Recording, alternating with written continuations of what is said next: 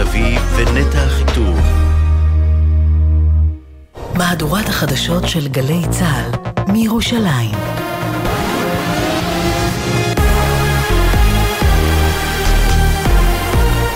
גלי צהל מירושלים השעה שלוש. שלום רב באולפן יולי רובינשטיין עם מה שקורה עכשיו.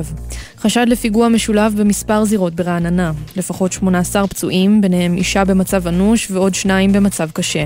תושב חברון נעצר. מצטרף אלינו עכשיו כתבנו גל ג'ראסי. אישה אחת נפצעה אנוש ולפחות שלושה נוספים במצב קשה, מבין הפצועים ארבעה ילדים במצב בינוני. מסתמן כי החשוד בשנות ה-ארבעים לחייו גנב רכב מאישה ודקר אותה, משם המשיך ודרס הולכי רגל בתחנת אוטובוס, מיד לאחר מכן גנב רכב נוסף ודרס אזרחים נוספים. המשטרה עורכת סריקות נרחבות באזור לאחר קרוב משפחה של החשוד על מנת לוודא שהוא לא ממשיך באירוע.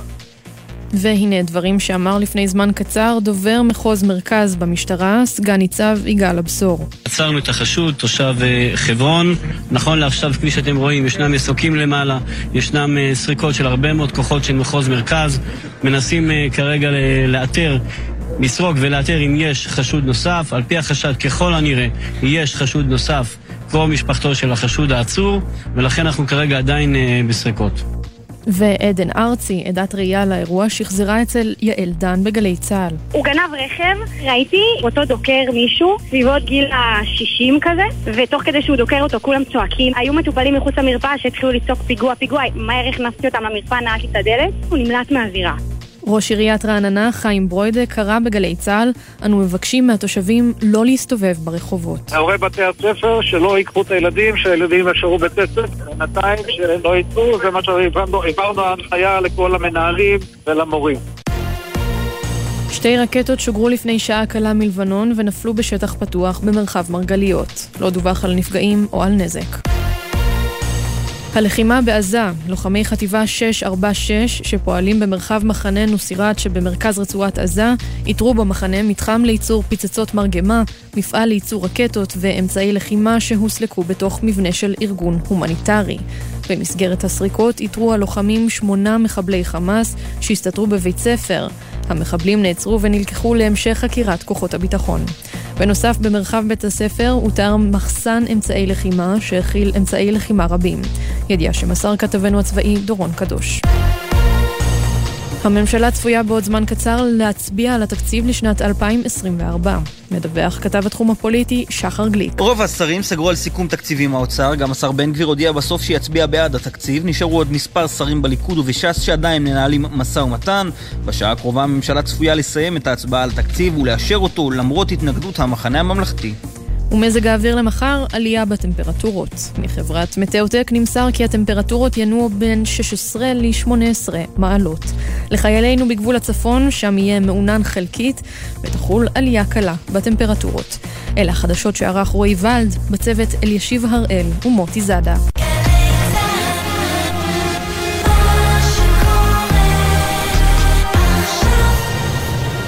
בחסות ביטוח ישיר, המציע לכם לבנדל ביטוח רכב וביטוח מבנה ותכולה לבית, ותוכלו לחסוך בתשלומי הביטוח. ביטוח ישיר, איי די איי חברה לביטוח. בחסות רשת ביתילי, המציע לכם לפתוח את השנה במבצע ללא מע"מ על כל הריהוט לבית, כי את השנה הזאת מתחילים ברגל ימין של ספה חדשה. ביתילי.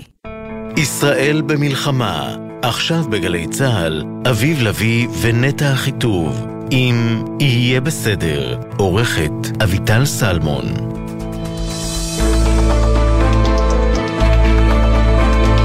שלום שלום, נטע אלון, כן, כשהזמנו אותך להתארח בגלץ, בנינו על תוכנית נינוחה של יהיה בסדר, אבל המציאות. בישראל אנחנו חיים אין רגע דל, רוח חריג ברעננה, ואנחנו רוצים לפתוח בלהתעדכן בתמונת המצב הנוכחית. גל ג'ראסי כתבנו, שלום.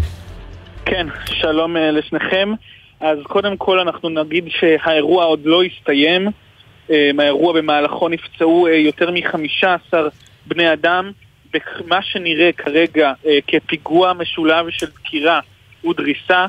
זה מתחיל בכך שאדם, גבר בן ארבעים שנעצר, תושב חברון, גונב רכב מגבר מבוגר, דוקר אותו, לוקח את הרכב ונכנס בתחנת אוטובוס, כלומר דורס את מי שמחכה בתחנת אוטובוס, ביניהם ילדים שסיימו בית ספר. משם הוא יצא מהרכב, גונב רכב נוסף, הוא ממשיך לבצע אה, דריסות נוספות. אה, הוא נעצר כאמור ונבדק האם באמת היה, אה, האם באמת מדובר באירוע לאומני. כאמור מעל חמישה עשר פצועים, אחת במצב אנוש, שניים במצב אה, אה, אה, קשה, השאר במצב בינוני עד קל. שוב, בין ה-חמישה עשר פצועים, שמונה ילדים שסיימו בית ספר, וההנחיה כרגע לכל בתי הספר ברעננה היא לא לשחרר את הילדים משטח בית הספר עד שהאירוע אכן יסתיים. סריקות גדולות בעיר לפסול את זה שאין מעורבים נוספים באירוע הקשה הזה. ושוב, זה אירוע עם הרבה מאוד חוסר ודאות. זה התחיל בתור איזשהו אירוע של חשד לפיגוע דקירה, משם חשד לתאונת דרכים קשה, וגם עד עכשיו המשטרה לא יודעת להגיד בדיוק מה קרה שם. נתתי לכם את התמונה המסתמנת, ואנחנו מקווים שבקרוב נוכל להגיד אותה בצורה ודאית, אבל כאמור האירוע עוד לא יסתיים. בודקים האם יש חשוד נוסף אה, באירוע הזה, אה, וגם לפי מה שאני מבין מבצעים סריקות לאחר קרוב משפחתו של מי שכבר נעצר, לוודא שהוא לא מעורב באירוע. אז אנחנו ניתן פרטים ככל שיהיו לנו עוד. ובכל מקרה, גל, אה, באופן די חריג בשלב הזה, המשטרה עדיין לא מגדירה רשמית את האירוע כפיגוע, למרות שעושה רושם... ככל הנראה פיגוע. Mm-hmm, ככל הנראה, זה הגדרה מעניינת. אפשר לראות את הבלבול גם בנוטיפיקציות שהתקבלו, בהתחלה דובר על שלושה כלי רכב, אחר כך כן. בעצם שניים. כן. אירוע לא שגרתי בלי ספק. גל ג'ראסי, תמשיך לעדכן אותנו ככל שיגיעו פרטים חדשים, כמובן שאתה, אנחנו בקשר רציף עם מערכת החדשות של גלי צהל, עם כל הכתבים אה, שעוסקים בנושא. אה, אנחנו מבינים שגם אה, צפויה בשלב מסוים הצהרה של מפכ"ל המשטרה, ואם זה אה, יהיה בתוך השעה הנוכחית שלנו, של יהיה בסדר, כמובן שנעקוב גם אחרי זה. גל, תודה בשלב הזה, וכאמור... איחולי החלמה מהירה. לפצועים ולכולם, כן. אה, וכאמור, כל פרט וכל עדכון שהתווסף, אנחנו במהלך השעה הקרובה נביא אותו אה, מיד. אה, יהיה בסדר בגלץ, זה דף פייסבוק שלנו, זה לא השתנה, יהיה בסדר בגלץ, או בסדר נקודה ג'י. ג'י אל זד, הוואטסאפ שלנו לתגובות כתובות, לתגובות כתובות, אפס חמש שתיים תשע עשרים עשר ארבעים, אפס חמש שתיים תשע עשרים עשר ארבעים, והמייל, אוקיי, כרוכית, ג'י אל זד נקודה סי או נקודה איי אל, אוקיי, כרוכית, ג'י אל זד נקודה סי או נקודה איי אל. אנחנו מיד נעסוק, הנושא הראשון שנעסוק בו, באיזשהו אופן קשור לסוגיה או לאווירה הכללית ולתמונה שהפיגוע הוא חלק ממנה. לפני כחודש עסקנו בסוגיה של חלוקת רישיונות הנשק, כן. שהמשרד לביטחון, לביטחון לאומי עוסק בה באינטנסיביות פחות או יותר מתחילת המלחמה. אז פנו אלינו לוחמים, חלקם בעלי עבר קרבי מפואר, שהבעיה היחידה שלהם הייתה שהם השתחררו לפני, לפני שנת תשעים ותשע, ולכן לא הייתה להם תעודת לוחם מצהל, ובהיעדר תעודת לוחם מצהל, הם לא קיבלו, וזה אבסורד. אבל רגע לפני שנחזור לסוגיה הזאת, אנחנו רוצים לפנות לכתבתנו לענייני בריאות, תלור מאירסון. תלור? כן, שלום לכם. כן, יש עדכון בפיך. כן, עדכון מתאר, בית החולים מאיר בכפר סבא, עדכנו ש... הפצועה אנוש שהגיעה אליהם אחרי מאמצי החייאה נפטרה, נפצעה, נקבע מוצא, בעצם נרצחת אחת באירוע הזה. בהודעה שלהם נכתב, לצערנו הפצועה שהגיעה במצב אנוש אחרי פציעת דריסה נפטרה מפציעה למרות מאמצי החייאה ממושכים. מלבדה יש שבעה עשר פצועים נוספים בבתי החולים עכשיו, אף אחד מהם לא במצב אנוש, שלושה מתוכם במצב קשה. אוקיי, תלור מאירסון, כתבתנו לענייני בריאות, תודה על העדכון הזה. אז מתברר שהותר לפרסום, זה לא רק בשש בבוקר, ולא רק מעזה, או מחזית הצפון. מצער מאוד, אבל שמענו על בעצם נרצחת ראשונה באירוע, שעדיין לא מוגדר רשמית פיגוע, על ידי המשטרה, באירוע ברעננה. ואנחנו כאמור ממשיכים לעקוב אחרי כל הפרטים. ונעדכן, במידה ויהיו. כמובן. אז, אז לפני כחודש שוחחנו עם מוריס ועם אבי, לוחמים לשעבר, שלא הבינו למה בגלל קצר תקשורת סלש ביורוקרטיה בין צה"ל לבין המשרד לביטחון לאומי, הם לא מצליחים לקבל רישיון נשק. הנה מה שהם אמרו לנו אז. אמנם הייתי לוחם, אבל uh, מבחינת רשות, לתת רישיון לנשק, אני לא, מאחר ואין לי תעודת לוחם. תעודת לוחם הונפקה בשנת תשעים ותשע והלאה, ואני השתחררתי ב-שמונים ותשע, כך שאין לי תעודת לוחם. אנחנו קבוצה של לוחמים, היינו בעזה, היינו בלבנון, היינו במבצעים, שירתנו את המדינה. כרגע אנחנו משהו כמו מאה וחמישים חתומים, ואנחנו לא זכאים לרישיון. שלום אסף. שלום, שלום לכם. אם אתה יכול, רק נדמה לי שצריך איזה שיפור של הקו או לדבר לתוך הטלפון. אני מדבר לתוך הטלפון. על הכיפק. פעם היו אומרים השופרת. נכון. רגע. היום זה הוא מסך. כן. הצהרת המפכ"ל זה ממש עכשיו? אנחנו מתחילים לדבר עם אסף קודם? אוקיי, מתחילים עם אסף. ייתכן שנצטרך לקטוע אותך אסף, כי המפכ"ל מגיע בקרוב לזירת הפיגוע אה, אה, לתת הצהרה, וכמובן שנרצה לשמוע אותו. אסף, אתה מזדהה עם הדברים שאמרו לנו אה, מוריס ואבי, ואומר לנו שום דבר לא השתנה, גם חודש אחרי, נכון? נכון מאוד. קודם כל, רק רציתי להגיד אה, השתתפות בצער המשפחה והחלמה מהירה לפצועים. כן. ובאותו רקע, על אותו רקע הסיפור הזה, mm-hmm. אני עדיין מחכה כמו הרבה לוחמים אחרים לפתרון שייתן לי נשק להגן על עצמי ועל האהובים שלי. אתה בעצם היית לוחם, אבל פשוט השתחררת לפני שנת תשעים ותשע, אז כנראה עשו דיגיטציה של תעודות הלוחם, ובגלל הדבר הקטן הזה אתה לא מצליח לקבל נשק לפי התנאים שכן מאשרים לך באופן תיאורטי לקבל אותו, נכון? נכון מאוד. אם הייתי משתחרר אחרי שנת תשעים ותשע, אני כמעט בטוח הייתי מקבל תעודת לוחם, mm-hmm. אבל בגלל שלא, שאני נולדתי בשנתון קצת יותר מוקדם, אני לא זכאי. משהו על, ה, משהו על המסלול שלך בצבא? אני השתחררתי ברובעי אפס שש, mm-hmm. שירתתי בחיל האוויר, מה שנקרא אז נ"מ והיום הגנה האווירית. אוקיי. Okay. רצתי בסמטאות נוצרת ואל בורג', מה שהיום הצבא נלחם שם, ובגבול הלבנון יריתי במקלעים, יריתי ברובים. גם אחרי הצבא הייתי מאבטח עם נשק באיזושהי תקופה, אבל אני לא זכאי, לא זכאי. אסף, בן כמה אתה, אם מותר לשאול? אני בן חמישים ואחת. אני שואל, משום שגם בשיח בינינו פה בצוות ובכלל, לא תמיד, לא כולם מאושרים, יש על זה מחלוקת גם ציבורית, מחלוקת הרישיונות הנשק האינטנסיביים, כמעט לכל דורש לפעמים ההרגשה, כולל, אוקיי, אנחנו פה צריכים לקטוע הצהרת מפכ"ל המשטרה. נחזור אליך, אסף, אנא יישאר איתנו, הצהרת מפכ"ל המשטרה קובי שבתאי בזירת הפיגוע. בזירת פיגוע, מדובר למעשה בפיגוע חבלני, חמור מאוד, שבו שני מפגעים, ככל הנראה תושבי נפת חברון, שעבדו פה בימים האחרונים פה באחד המקומות באזור התעשייה, מחליטים לבצע פיגוע. דובר כרגע ניצב אבי ביטון. במקביל, ביחד ובמקביל, יש שתי זירות שונות, לוקחים שני רכבים ולמעשה מתחילים פה בסדרת דריסות. למעשה הזירה, כמו שאתם רואים, היא זירה שמתפרסת לאורך מאות מטרים. סך הכל מדובר כרגע בשלוש זירות פיגוע. אנחנו מדברים על שלושה עשר נפגעים. מחוז מרכז, מרחב שרון, מבין את האירוע כבר בשעה אחת שלושים וחמש אחר בצהריים עם קבלת הדיווח הראשוני. אנחנו מגיעים לפה עם כוחות מתוגברים, כוחות גלויים וסמויים ביחד עם שב"כ וכוחות נוספים, ולמעשה פותחים במרדף מהיר מאוד אחרי המבצעים. אנחנו בשלב הראשון עוצרים את המפגע הראשון ממש בדקות הראשונות של האירוע, וכעבור כמה דקות נוספות אנחנו למעשה שמים את היד גם על המפגע השני. נכון לרגע זה שני המפגעים נמצאים בידיים שלנו, עצורים. אנחנו נמצאים כרגע בחקירה, בחקירה ראשונית של האירוע. יש פה גם את ימ"ר מרכז ביחד עם שב"כ שינהלו את החקירה הזאת. סך הכל הרבה מאוד כוחות כרגע נמצאים פה בשטח.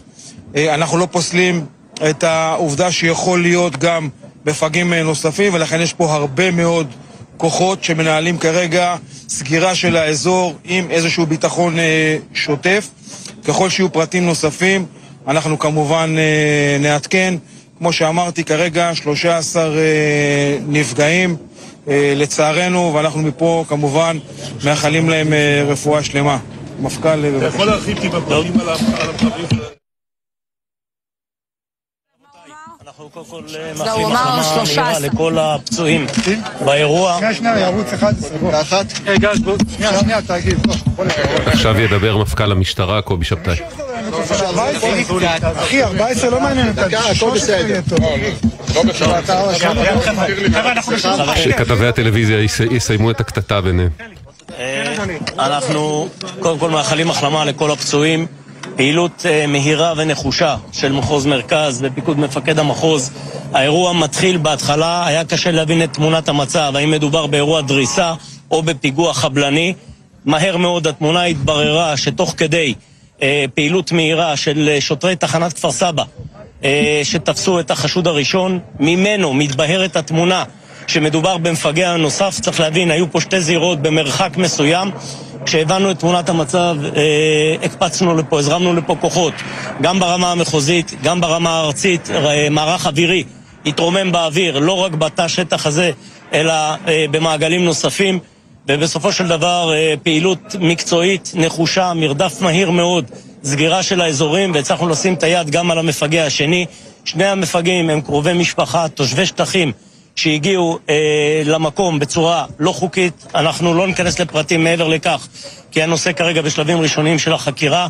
אני רוצה לשבח את פעילות המחוז, מפקד המחוז, מפקד המרחב, התחנה והשוטרים על פעילות נחושה. אנחנו ממשיכים להיות פרוסים בכל רחבי הארץ, ברמת דריכות וכוננות מאוד מאוד גבוהה, עד כמה שניתן, לאור המצב, לאור כמות ההתראות שיש לנו. מבקשים מהציבור לגלות ערנות, ובכל אירוע של משהו חריג לפנות למשטרת ישראל. תודה רבה. אוקיי, עד כאן דבריהם של אבי ביטון, ניצב אבי ביטון, מפקד מחוז מרכז במשטרה, ורב ניצב יעקב שבתאי, מפכ"ל המשטרה. נדמה לי שאם לסכם את שני הפרטים החדשים שלמדנו, אחד, סופית רשמית פיגוע, שתיים, שני מפגעים ושניהם נעצרו. כן. ויש סריקות ו- ומחסומים וכן הלאה כדי לוודא שאין מפגעים נוספים או המשך של האירוע הזה, אבל כרגע הוא גם אמר דבר מעניין, שהם עצרו קודם את הראשון, הוציאו ממנו מידע על זה שיש עוד אחד, ואז את השני. אנחנו חוזרים אליך אסף, אז ושאלנו בן כמה אתה, כי ההרגשה היא שהרבה אנשים צעירים עם אפס ניסיון בנשק מצליחים לקבל נשק, וזה עלול להיות מסוכן ובעייתי, ולעומת זאת אנשים מבוגרים שהיו לוחמים, עם יותר שקולים בדעתם וקרי רוח, דווקא הם בגלל הבירוקרטיה הזאת לא מצליחים לקבל את הנשק, וזה מטריד. אסף, שום שינוי כלוחם שפונה למערכת, שום שינוי בשבועות האחרונים, נכון? לא קרה דבר מבחינתך.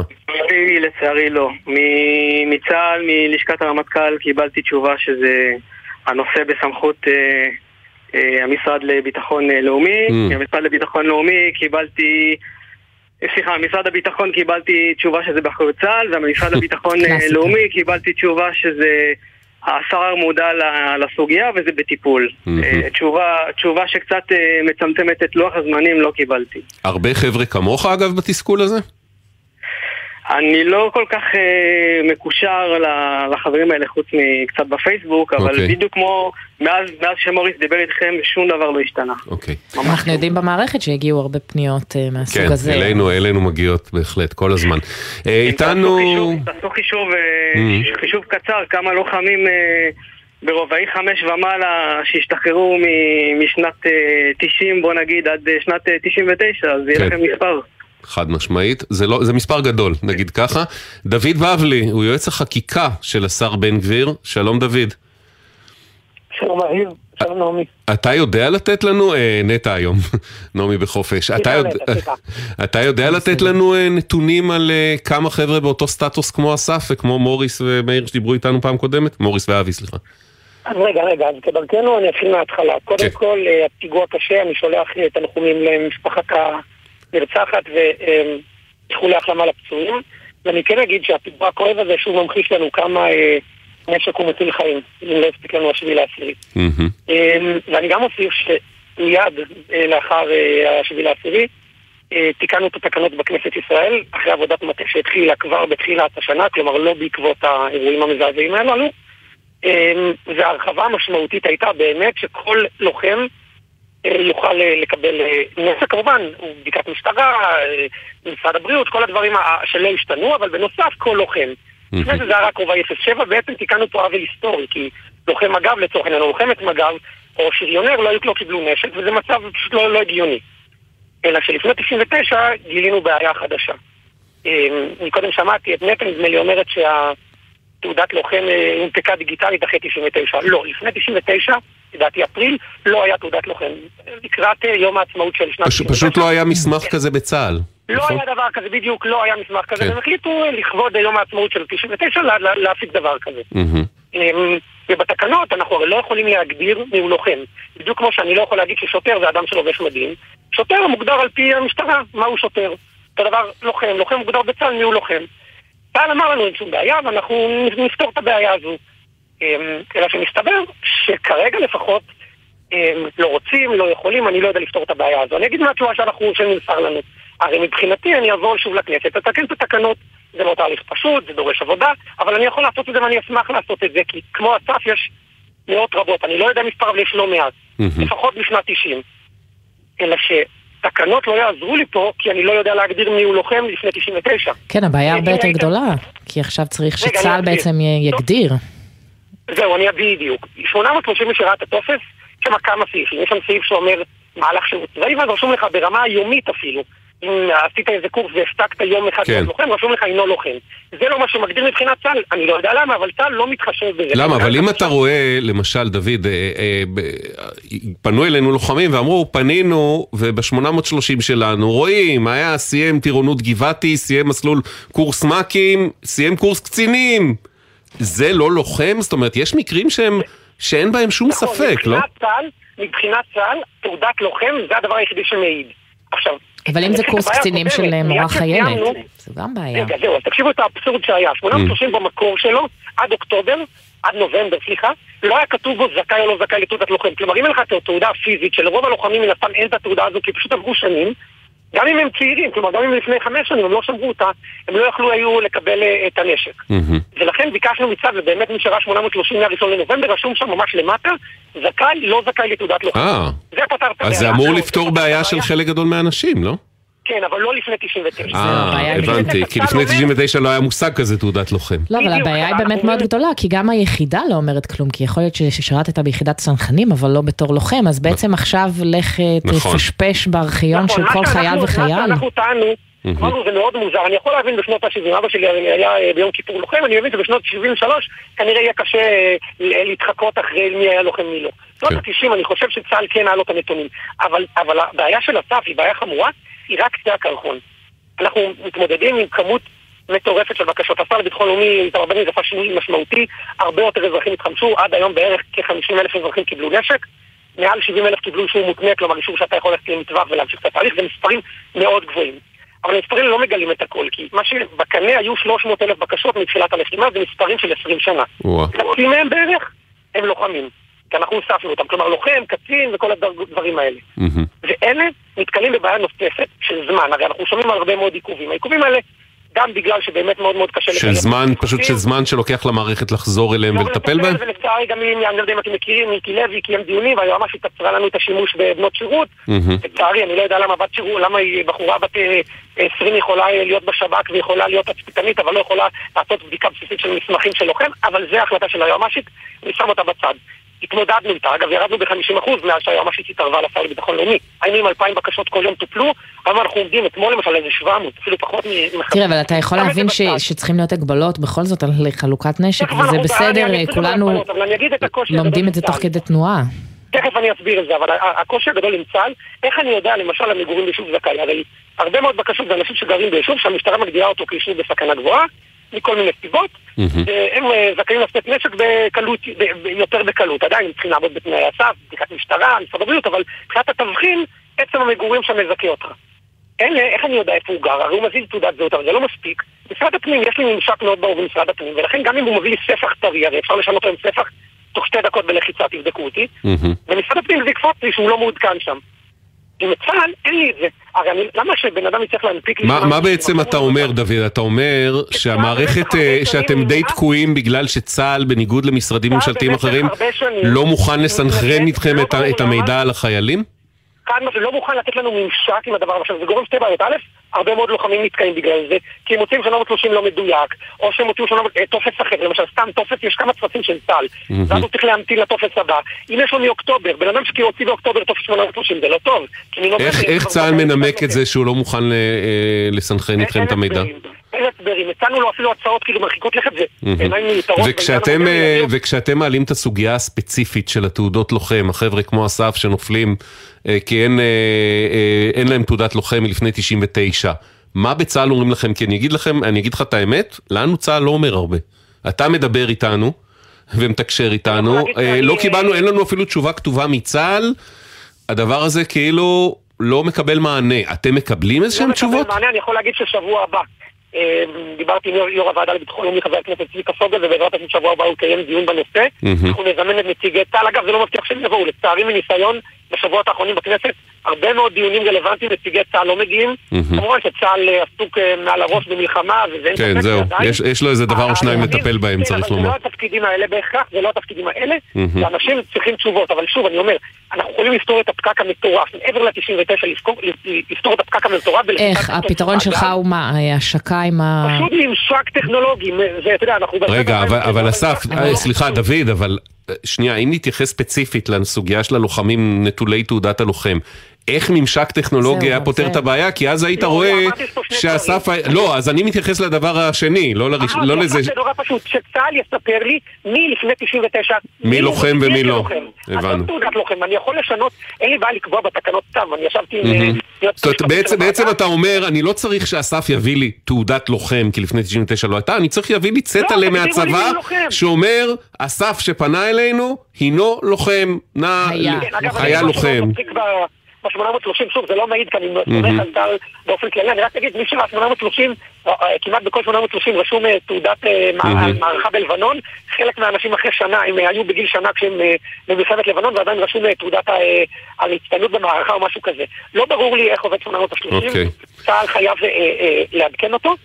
אז אתה אומר בקיצור, אנחנו פשוט צריכים במצב הזה אישור מצה"ל על חיילים שהיו לוחמים ואין להם תעודה, וצה"ל לא נותן את האישורים האלה.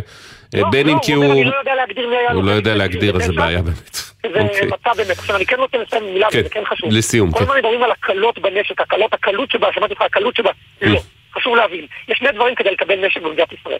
תנאי סף ותבחין. תנאי סף זה דברים אלמנטריים שבלעדיהם לא משנה אם היית אלוף בצה"ל לא תקבל נשק, שזה משטרה בודקת אותך, גם מודיעינית, כלומר איזושהי קרבה למשפחת פשע יכולה למנוע ממך. דבר שני, משרד הבריאות, משרד הבריאות בודק אותך, וכמובן אתה גם צריך הצהרת בריאות ברורה שהרופא חותם עליה ברמה של, לדעתי זה קצת אבסורד. כן, אבל דוד, דוד, אנחנו מבינים מה אתה אומר, עדיין אפשר להתווכח האם הצפה כל כך דרמטית, כמו שאתם נוהגים בה, נוקטים בה בשבועות האחרונים של המדינה בעשרות אלפי כלי נשק, כי בסוף אם היא לא תחזור אלינו בהפוכה, אבל עזוב דוד, זה דיון רחב, עקרוני, לא לשם כך התכנסנו, דעתך, מכבדים אותה. אגב, אני רוצה להגיד אולי כאישה היחידה פה בין ארבעתכם, שיש בהצפת נשקים ברחובות גם איום כלפי נשים. זאת אומרת, אתם רואים בזה הבטחה. הנשקים האלה הם גם נכנסים הביתה והם אצל הגבר ברוב המקרים. אתה רואה בזה הבטחה גדולה, ואני רואה בזה גם איום. אז האיום כלפי נשים הוא נורא נורא חשוב, אין ספק בכלל, אני רק אגיד משהו. בעשור האחרון נרצחו מאתיים חמישים ואחת נשים, שבעים ושבע על ידי פסקים, שבעים על ידי נשק לא חוקי, ו-אחת עשרה על ידי נשק חוקי. כל מספר הוא מספר נוראי בעיניי, אבל חשוב לשים את האצבע. רוב הרציחות על ידי נשק או בכלל הם על ידי סכין, או על ידי נשק בלתי חוקי במגזר הערבי.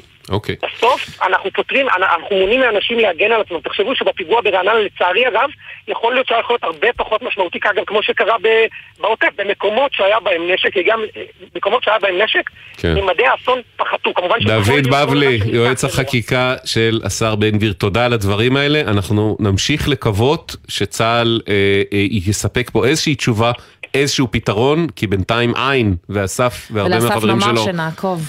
כן, נמשיך לעקוב. זה מה אנחנו יודעים לעשות, לעקוב ולנג'ס. אסף, תודה רבה, דוד בבלי, תודה רבה לכם. נמשיך להיות בקשר על זה. תמרה, שלום. היי, צהריים טובים. אימך מריה, ובעצם כל המשפחה, הייתם בסדרות בשבעה באוקטובר בבית, נכון? נכון, נכון, אבל אני קודם רוצה להביע את הצער העמוק שלי לנרצחת ולמשפחה שלו. כן. והחלמה מהירה לכל הפצועים. אם נשוב אל היום הנורא הוא, אז ביתכם נמצא ברחוב הראשי בסדרות, ככה שממש הייתן בלב התופת. נכון, היינו בלב התופת.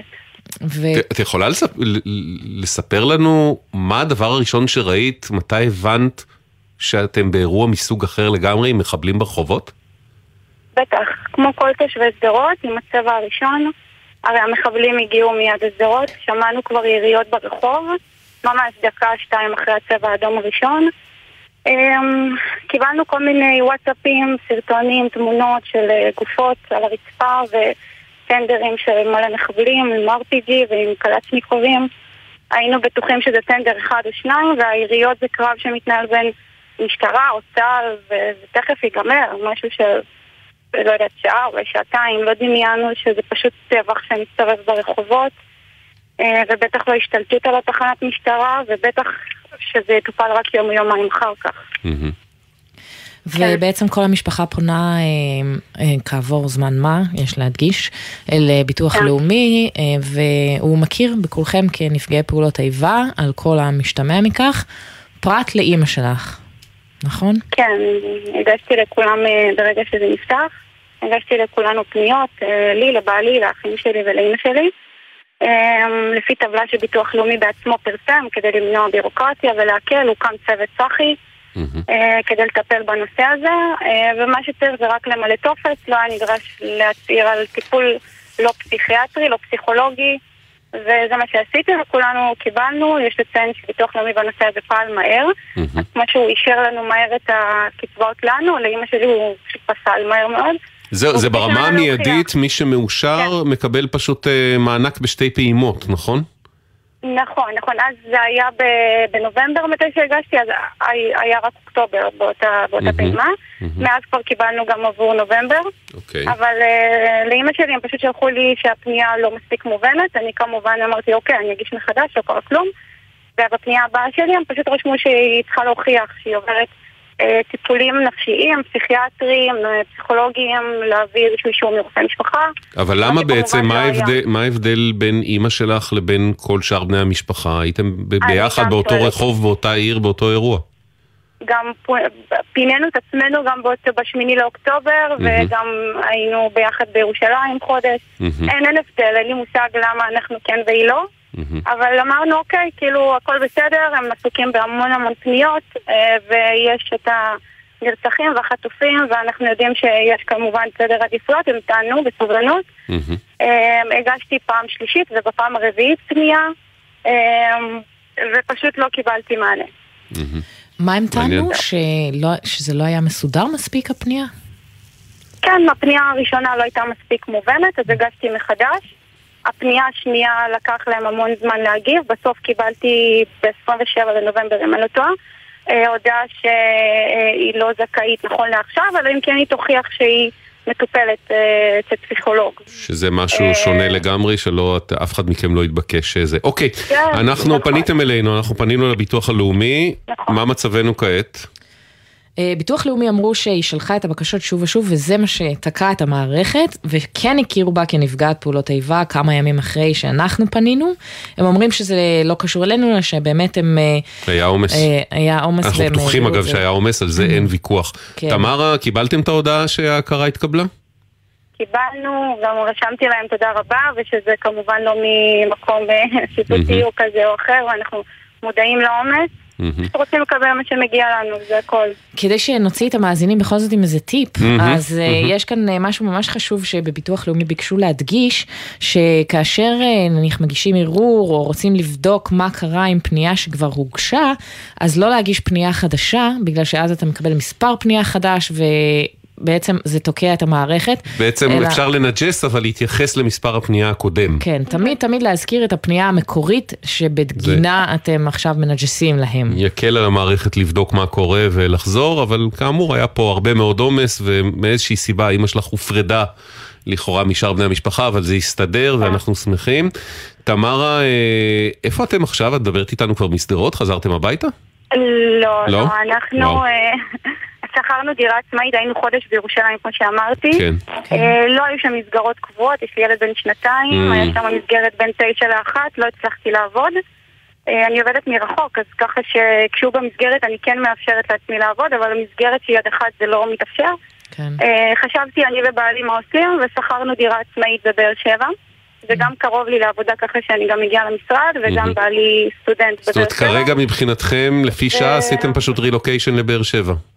בדיוק, וגם סגרנו חוזה, גם אם הפינוי יסתיים וגם אם לא, עד אוגוסט, עד סוף שנת הלימודים, הבן שלי בגן, ואנחנו, כן, מנהלים פה שגרה. וואו. ואימא שלך? איפה? אימא שלי קצת אצל אימא שלה, היא לפעמים כמו שאמרתי מגיעה הביתה קצת לעזור לחיילים, היא עושה להם כל מיני עבודות תפירה, אבל לזרות אנחנו כנראה לא נחזור. סיפרת לנו את זה פעם, נכון? כן, כן, אבל היא כזה... בקיצור, אירוע דרמטי שמשפיע גם ברמה המשפחתית ועם החלטות משמעותיות. כן, אני שומע את זה כמעט מכל מי שאני מדבר איתו מהעוטף. א', יש הבדל גדול בין הורים לילדים צעירים, ומסגרות זה סיפור אחד, אנשים מבוגרים, סיפור אחר. חתיכת סיפור. תמרה... אני רק רוצה להגיד דבר אחרון. החלטת הממשלה מתייחסת לזה שכנראה בסוף חודש פברואר אנחנו נחזור לזרות. אני רוצה להגיד בתור אימא לילד בן שנתיים, ויש לי רק ילד אחד, אנחנו צריכים לעשות את הנסיעה עד לגנים, עד לבתי הספר, שאולי תתפוס אותנו הזקה בדרך, זה נכון שהמבנים ממוגנים, וכל המסגרות החינוכיות בזרות ממוגנות, זה נכון. אבל יש אימא שיש לה שניים, שלושה, ארבעה ילדים, בעשר שניות, אם היא לא נכנסת פיזית עם האוטו לתוך מיגונית, היא לא תצליח להגן על הילדים שלה. אי אפשר להחזיר אותנו לסדרות, וכל מי ששומע אותי והוא מסדרות, אל תחזרו, אל תתנו לזה יד, אנחנו נחזור כשיהיה לנו ביטחון מלא. תמרה, מצד שני, קודם כל דברייך נשמעו, וכמובן זה, מצד שני, סוף פברואר, זה במונחים של המציאות העכשווית, עוד נצח נצחים, נחיה ונראה, אנחנו מקווים מה יקרה עד אז ואיך הדברים יראו גם בסדרות וגם בכל מקום אחר. תמרה, המון תודה ושמחים שזה יסתייע העניין של אמא. תודה. ובשורות טובות לכולם. גם לכם. ביי ביי. דקה שלושים ותשע ונחזור. אתם מאזינים לגלי צהל. הטכניון דואג לסטודנטים ולסטודנטיות במילואים, במתווה גמיש לחזרה ללימודים, הכולל מענק ששת אלפים שקלים לזכאים, סיוע וליווי אישי על ידי אנשי סגל, הרצאות וסדנאות לגוף ולנפש, דחיית פתיחת שנת הלימודים, ופטור מבחינות אביב וקיץ תשפ"ג. הימים הללו ימים קשים לכולנו. חשוב שתדעו, אתם לא לבד. הלילה בחצות, בן פרג' ושחר רמנו מזמינים אתכם לשיחות משותפות אל תוך הלילה. מרגישים צורך לדבר? תוכלו ליצור קשר במספר אפס שלוש שש שמונה אחת שלוש שלוש ארבע ארבע. אתם לא לבד. הלילה בחצות, גלי צהל. יחד במלחמה. חטיבת הצנחנים יוצאת מעזה פעם ראשונה מאז שבעה באוקטובר. רגע לפני שיכנס בדלת הצנחן שלך. את כבר על השער של עיר הבה"דים, נכון? כן, בפלשות ציפו, כל חייל מקבל בחירות כפיים, חבל על הזמן. הנה הוא, לא מאמינה, הנה החמוד שלי. הנה הוא נכנס בדלת, וואו, וואו, וואו, וואו. תגיד שלום. על מה יש בגלי צה"ל? כולי רועדת, וואו. הרגשה מדהימה, בכיף. אייל, איזה כיף שיצאת. אני לא יכול שלא להסכים. גלי צה"ל, פה איתכם, בכל מקום, בכל זמן. עכשיו בגלי צה"ל, אביב לביא ונטע החיטוב, עם יהיה בסדר. הבית של החיילים, גלי צה"ל. יהיה בסדר, זה אנחנו, יהיה בסדר בגלץ, זה דף פייסבוק שלנו, יהיה בסדר בגלץ, הוואטסאפ לתגובות כתובות אפס חמש שתיים תשע עשרים עשר ארבעים, אפס חמש שתיים תשע עשרים עשר ארבעים והמייל אוקיי כרוכית ג'י אל זד נקודה סי או נקודה איי אל, אוקיי כרוכית ג'י אל זד נקודה סי או נקודה איי אל. אנחנו רוצים להתעדכן במצב הפצועים מהפיגוע ברעננה. כתבתנו לענייני בריאות תלור מאירסון מבית החולים בלינסון, שלום. שלום אביב ונטע, כן, כאן בבית החולים בלינסון מאושפזים שלושה פצועים, פצועי דריסה מהאירוע ברעננה, שניים במצב קשה, גבר כזה בשנות ה-שישים לחייו וצעיר בשנות ה-עשרים לחייו, הוא פצוע אחד במצב קל, כבן עשרים. אנחנו יכולים להגיד שממש בדקות האחרונות הועברו לבית החולים שניידר, שלושה מהפצועים הקטינים שהיו כאן, ועכשיו יש בבית החולים שניידר שבעה פצועים, אחד נער במצב קשה, מורדם ומונשם, שהוא עבר לחדר ניתוח, ושישה נוספים שמצבם קל עד בינוני. בבתי חולים נוספים, בבית החולים מאיר בכפר סבא, מאושפזים ארבעה פצועים, שניים במצב קשה ושניים במצב בינוני, ובאיכילוב שניים במצב בינוני, גבר כבן ארבעים וגבר כבן עשרים, סך הכל שישה עשר פצועים בבתי החולים, חמישה מהם במצב קשה. תלור, את אומרת שבעה בשניידר, זה אומר כולם קטינים, נכון? שניידר זה בית חולים לילדים, בהגדרה. כן, ילדים ונערים, כולם מתחת גיל שמונה עשרה. כן, קטינים. ואחד מהם במשך קשה, כמו. אוקיי, נאחל החלמה לכולם, ובעיקר לא תלור מאירסון מבית החולים בלינסון, תודה רבה לך. כמובן, ככל שיש עוד עדכונים, גם את ושאר כתבינו, תוך כדי שידור, אנא עדכנו אותנו, אנחנו פה. אנחנו אומרים שלום לעידה. שלום. זה עידה או עידה? איך את מעדיפה? עידה. עידה. עידה, איזה שם יפה. כמו האופרה. כן. נכון? נכון, נכון, בדיוק. את לא גרה בדירת עמידר, את שכנה של עמידר, נכון? נכון, אני גרה מתחת לשכן שהוא דייר עמידר. אוקיי. ומה קרה? בערך לפני עשרים ושתיים חודש, מרץ עשרים ושתיים, התגלתה נזילה בחדר האמבטיה, פניתי לשכן והוא אמר לי שאין להם שום תקלה, שזה לא מהם, התחילו בירורים עם עמידר ונאמר לי שאני לא יכולה להביא איש מקצוע פרטי, אם יש תקלה, זה צריך להתבצע התיקון על ידי עמידר. קלאסיקה של עמידר. כך זה נמשך ונמשך. רגע, זה נזילה שבוודאות מגיעה אלייך, אל התקרה שלך, מהדירה מלמעלה, שהיא דירת עמידר כאמור. נכון, נכון. אוקיי. והיו דין ודברים, הם טענו שזה לא מהם, ובסופו של דבר פניתי אליכם. אבל לפני זה עידה, רק להבין, את בתור שכנה, איך את מתנהלת מול עמידר? הרי את לא דיירת שלהם, לכאורה אין לך קשר אליהם, אז איך זה מתנהל בעצם? הוא פנה, השכן, שהוא בעל הדירה של עמידר, פנה אליהם, והם באו לבדוק. אוקיי. וכך נוצר הקשר עם עמידר, ונאמר לי שהבעיה לא של השכן, שאני אפנה לבעד הבית, ו... פניתי, בדקו והגיעו למסקנה שהתקלה היא בדירה של עמידר. אה, כלומר איש מקצוע בלתי תלוי, שלא מטעם עמידר, בעצם בא ובדק. בדק רק אצלי. כן, ואמר זה כן מהדירה מלמעלה, זה כן מדירת עמידר. אוקיי, ואז מה קרה? ואז הם לא נענו לפניות רבות, ולא נענו עד שפניתי לתוכנית הנהדרת המקסימה שלכם, mm-hmm. וביקשתי עזרה, וכך זה, זה פעל שבזכותכם התקלה תוקנה. מאותו רגע, מה קרה בעצם? איך זה עבד? והתחילו ליצור קשר איתם, זה לקח המון חודשים, אני אומרת זה כמעט עשרים ושתיים חודש וואו, עכשיו. וואו. ותקנו ו... אצלך את התקרה וגם את מקור ת... הנזילה? תקרו, תקנו פעם אחת, וכל הנזילה חזרה. אז תקנו פעם שנייה? איכשהו זה תמיד קורה עם נזילות, גם בלי קשר לעמידר. אתם מתקנים, ואז פתאום אחרי שבועיים שוב הקיר רטוב, ואתה אומר, רבק, מה קרה פה? הפתעה, חורף, עוד פעם. הבעיה שאי אפשר להזמין בעל מקצוע, כי אין כניסה לדירות עמידר. עמידר לא מקבל אנשי מקצוע חיצוניים, אלא רק שלהם. כן. אנחנו מבינים שבאיזשהו... הטיפול שלכם התחיל ממש בקצב, ולפני כמה ימים נאמר לי שתקנו, ובאו ותקנו אצלי, עדיין לא סיימו, אבל זה כבר בשלבי סיום, ואני ממש מרוצה, ואני גם מודעת לזה שאלמלא התוכנית, לא הייתי מגיעה לתיקון. אנחנו מבינים מה שמשמח, שמישהו נחמד מהמידר, נמצא איתך בקשר ישיר, ו- ואתם יכולים נכון. לתקשר ביניכם ולפתור את הבעיות, נכון. וזה מתנהל טוב כן, עכשיו, נכון? אבל זה רק, זה רק בגלל התוכנית. זאת אומרת, רק בזכות התוכנית. אנחנו... מאוד מאוד במקרה שלי, ואני יודעת שגם במקרים אחרים, הייתה מאוד יעילה, ו...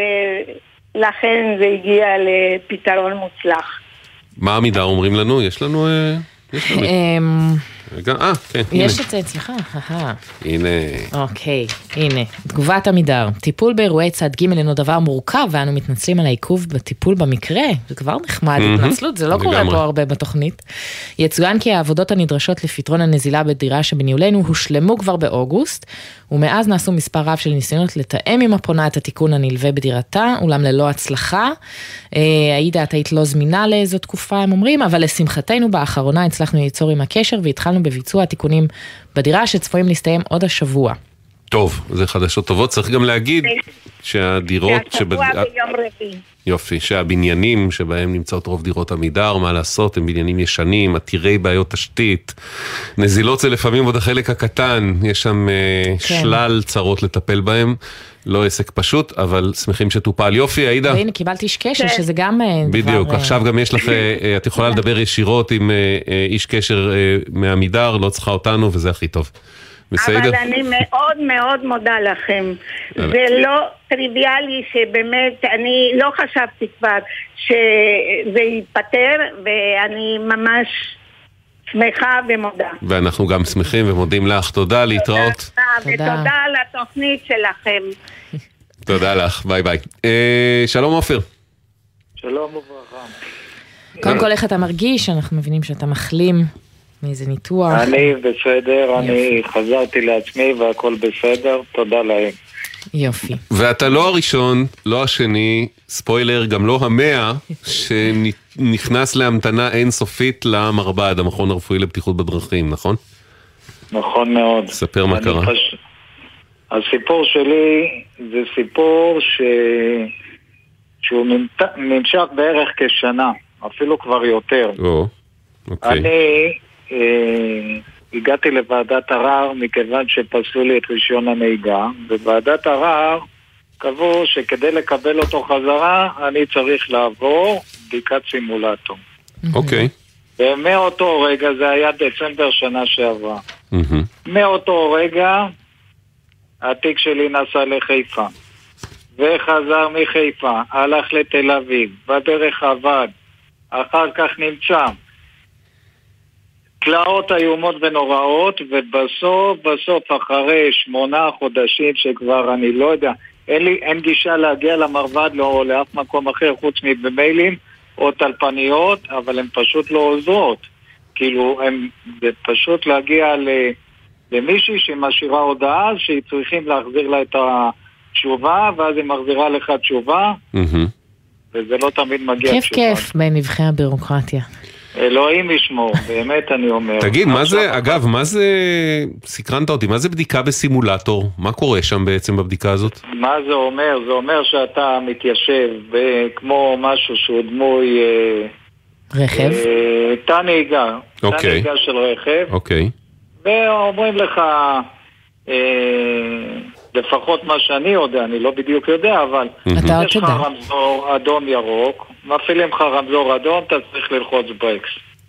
מפעילים לך ירוק, אתה צריך ללחוץ גז. כלומר, סימולטור של נהיגה. עד פה הייתי עומד בזה. רגע, לא בטוח, זה לא כל אחד עומד בזה, כי בודקים לך את הכוח ברגליים. אה... אה, זה בעצם מהות הבדיקה? פיזיולוגיה. הכוח ברגליים. לא מהות הבדיקה. חשבתי גם אולי את הראייה, שאתה רואה את האור הירוק. ממש לא. לא? ממש לא.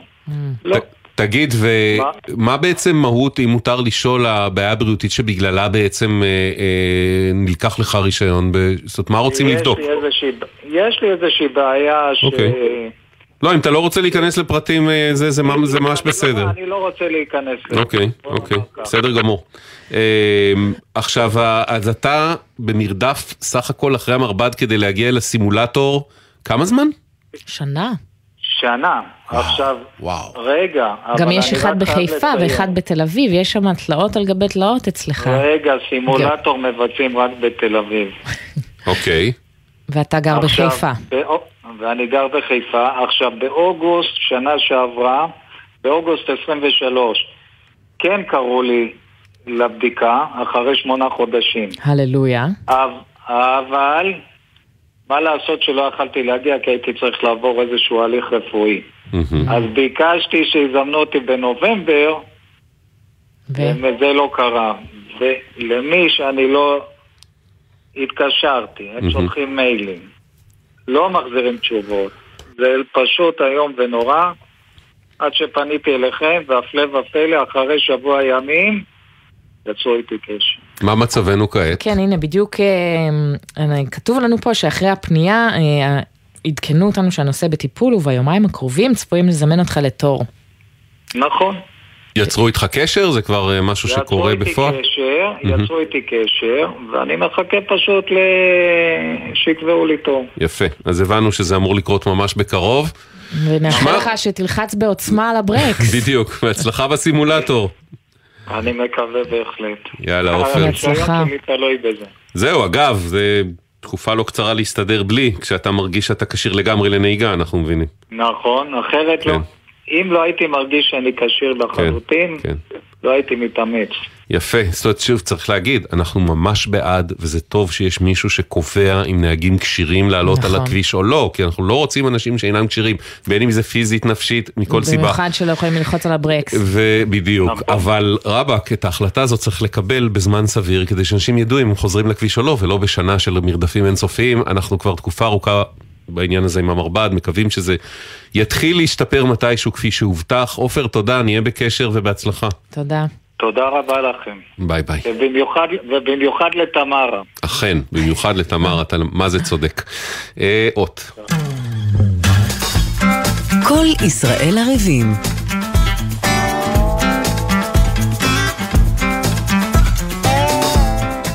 אבי בקין הוא יושב ראש הרוח הישראלית, שלום אבי.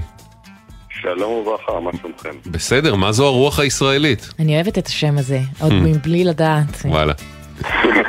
שם טוב. הרוח הישראלית, אנחנו מתנדבים ברוח הישראלית. הרוח הישראלית היא עמותה שעוזרת לילדים ברגישות גבוהה, מה שנקרא ילדים בסיכון, שאני לא מסכים בכלל למושג הזה, שנמצאים בכפרי נוער. אנחנו המתנדבים באמצעות האופניים, בשגרה, אנחנו לוקחים את הכלי הזה של האופניים ובאמצעותו עוזרים לנערים ברגישות של המבוגרים המתנדבים, והנערים שאיתנו בעצם מבוגר שהוא חבר של הנער.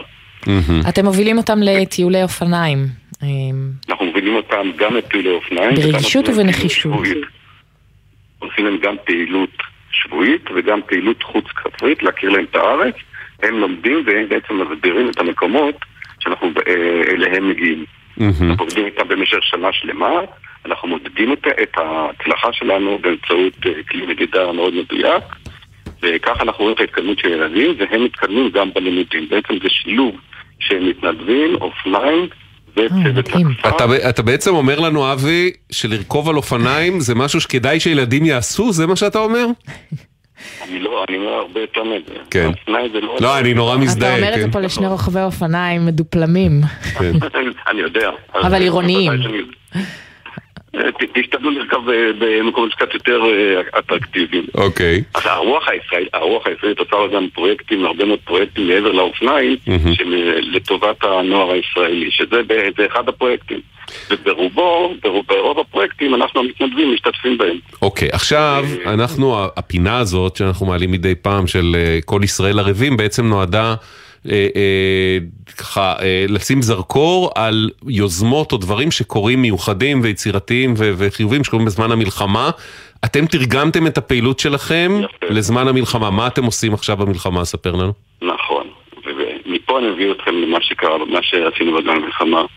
היתרון שלנו, הרגישות שלנו בעצם של המתנדבים, שאנחנו עובדים בשגרה עם נערים, תרגמנו את זה למלחמה. אנחנו מוציאים מפונים מבתי המלון או מהכפרים או מהערים שנמצאים בהם לפעילויות אופניים. אנחנו מגיעים חמישה עשר מתנדבים ובעצם בתא הלחץ שנמצאים אנחנו אומרים להם בואו שלוש שעותים איתנו קצת פחות בתא, מהתא הלחץ שנמצאים, אנחנו מצליחים גם להפריד הורים וילדים כדי שקצת ינוחו ההורים, מתחלקים לשלוש קבוצות, חלק הולכים לקטנטנים, אנחנו מביאים להם אה, כמו לונה פארק שיעשו בהרחיבה, חלק אנחנו הולכים עם אה, חלק אנחנו הולכים איתם לטיולי אופניים, וחלק, כמו שאמרתי קודם, מטפלים ברגישות אחד אל אחד. אנחנו פשוט מסווגים אותם. תקשיב, הם, הם להוציא את הילדים, את החבר'ה המפונים מהמלונות, זה מצווה. כן. כל דקה שאתם מצליחים נכון. להוציא אותם, זה מצווה. נכון. הם אבל משתפים פעולה, הם בעניין, או שחלקם אומרים, עזוב, אין לי כוח, אני לא במצב רוח, אני לא בעניין. מי שלא מצליח, אנחנו, בשביל זה אנחנו בין שלוש קבוצות. מי שלא okay. רוצה, אנחנו משלמים אותו ליד המלון, לאט לאט הוא מתרצה. Mm-hmm. הם, הם מתרצים לאט לאט, הם, הם, הרגישות שאנחנו מביאים איתנו, אנחנו מצליחים להוציא מאה אחוז מאלה שרוצים להגיע. עם, עם איזה קהילות כבר עבדתם, באיזה מלונות כבר הייתם? מכל הארץ. היינו מהדרום עד הצפון, כאשר התחלנו בים המלח, עברנו לתל אביב, היינו בהרצליה, היינו בצפון יותר. כל קהילה אנחנו, אנחנו מביאים את הכל איתנו, אין לא צריך לעשות כלום. אני חייבת להקריא מה כתוב פה, שאתם מאמינים שרכיבה מייצרת חוסן, ביטחון, שליטה ותחושת הצלחה. איזה יופי. האמת שלא צריך להאמין בזה, זו עובדה מהחיים. אבל אבי, שומעים אותנו עכשיו הורים, הורות בבתי מלון, במקומות אחרים, הורים של ילדי מפונים, רוצים את הפעילות הזאת. איך פונים אליכם ומזמינים אותה ומבקשים אותה? פונים אליי אישית, או דרך האתר של הרוח הישראלית, או אליי אישית, אם שרת את הטלפון זה... האתר של הרוח הישראלית, ואם אתה רוצה לתת פה את המספר שלך, בשמחה גדולה. בבקשה. אפס חמש שמונה שבע ארבע אפס ארבע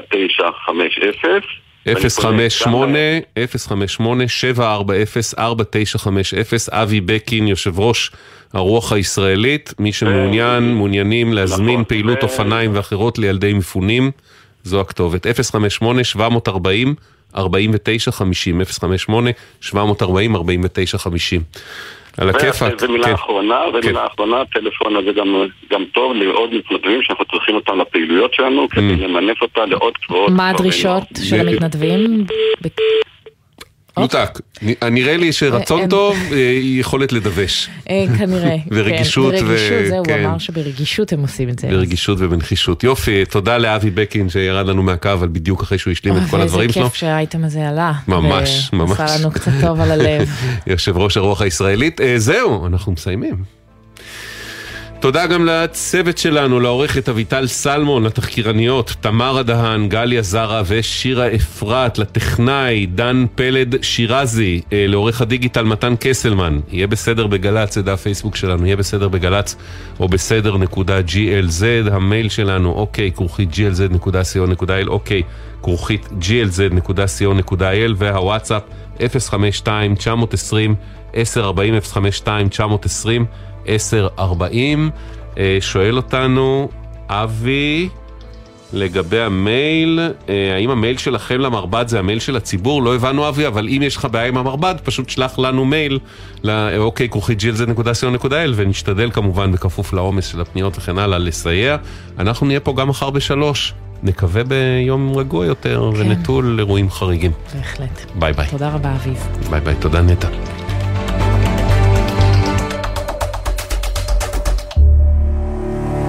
בחסות ביטוח ישיר, המציע לכם לבנדל ביטוח רכב וביטוח מבנה ותכולה לבית, ותוכלו לחסוך בתשלומי הביטוח. ביטוח ישיר, איי די איי חברה לביטוח. בחסות אייס, המציע לכם ללבוש עוד שכבה מעל הסוודר שמעל הפוטר, או להתחמם עם מפזר חום מגדל שבמבצע ב-מאתיים תשעים ותשעה שקלים. אייס. בחסות אוטודיפו, המציע מצברים לרכב עד השעה תשע בערב בסניפי הרשת, כולל התקנה חינם. כי כדי להחליף מצבר, לא צריך להחליף לשעות עבודה יותר נוחות. אוטודיפו. אתם מאזינים לגלי צהל. הורים לתלמידות ותלמידים מכוננים ומצטיינים בכיתות זין התת? ילדיכם חולמים לחקור ולגלות את העתיד? עכשיו יש להם הזדמנות להשתלב בעולם המרתק של האקדמיה. ללמוד ולחקור עם מיטב החוקרים והמדענים בתוכניות למכוננים ומצטיינים של משרד החינוך ומרכז מדעני העתיד של קרן מימונידיס. ההרשמה מסתיימת ב-עשרים ואחד בינואר. חפשו ברשת, מרכז מדעני העתיד. בחורף, כשהראות לקויה, קשה לנהגים יותר מהרגיל להבחין ברכב שעצר בשול הדרך. לכן לא עוצרים בשולי הדרך, אלא במקרה תקלה שאינה מאפשרת המשך נסיעה. הרלב"ד, יחד נגיע ליעד.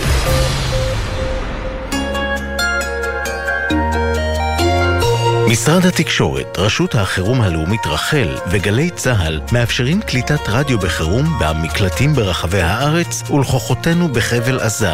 שידורי ניסיון נקלטים באמצעות משדרי ה-A M בחיפה והצפון בתדר אלף מאתיים שמונים ושבע קילו-הרץ ובין חיפה לבאר שבע בתדר תשע מאות ארבעים וחמש קילו-הרץ. גלי צהל, פה איתכם, בכל מקום, כל הזמן. זה לא בוקר טוב עד שכולם וכולן יחזרו. שלום, שמי מרי שוחט, אחותו של משה אוני סמבאום, שנחטף לרצועת עזה, וזה כבר מאה ואחד ימים. לא נפסיק להיאבק עד שהוא יחזור. בוקר טוב ישראל עם משפחות החטופים, מצפים לכולם בבית.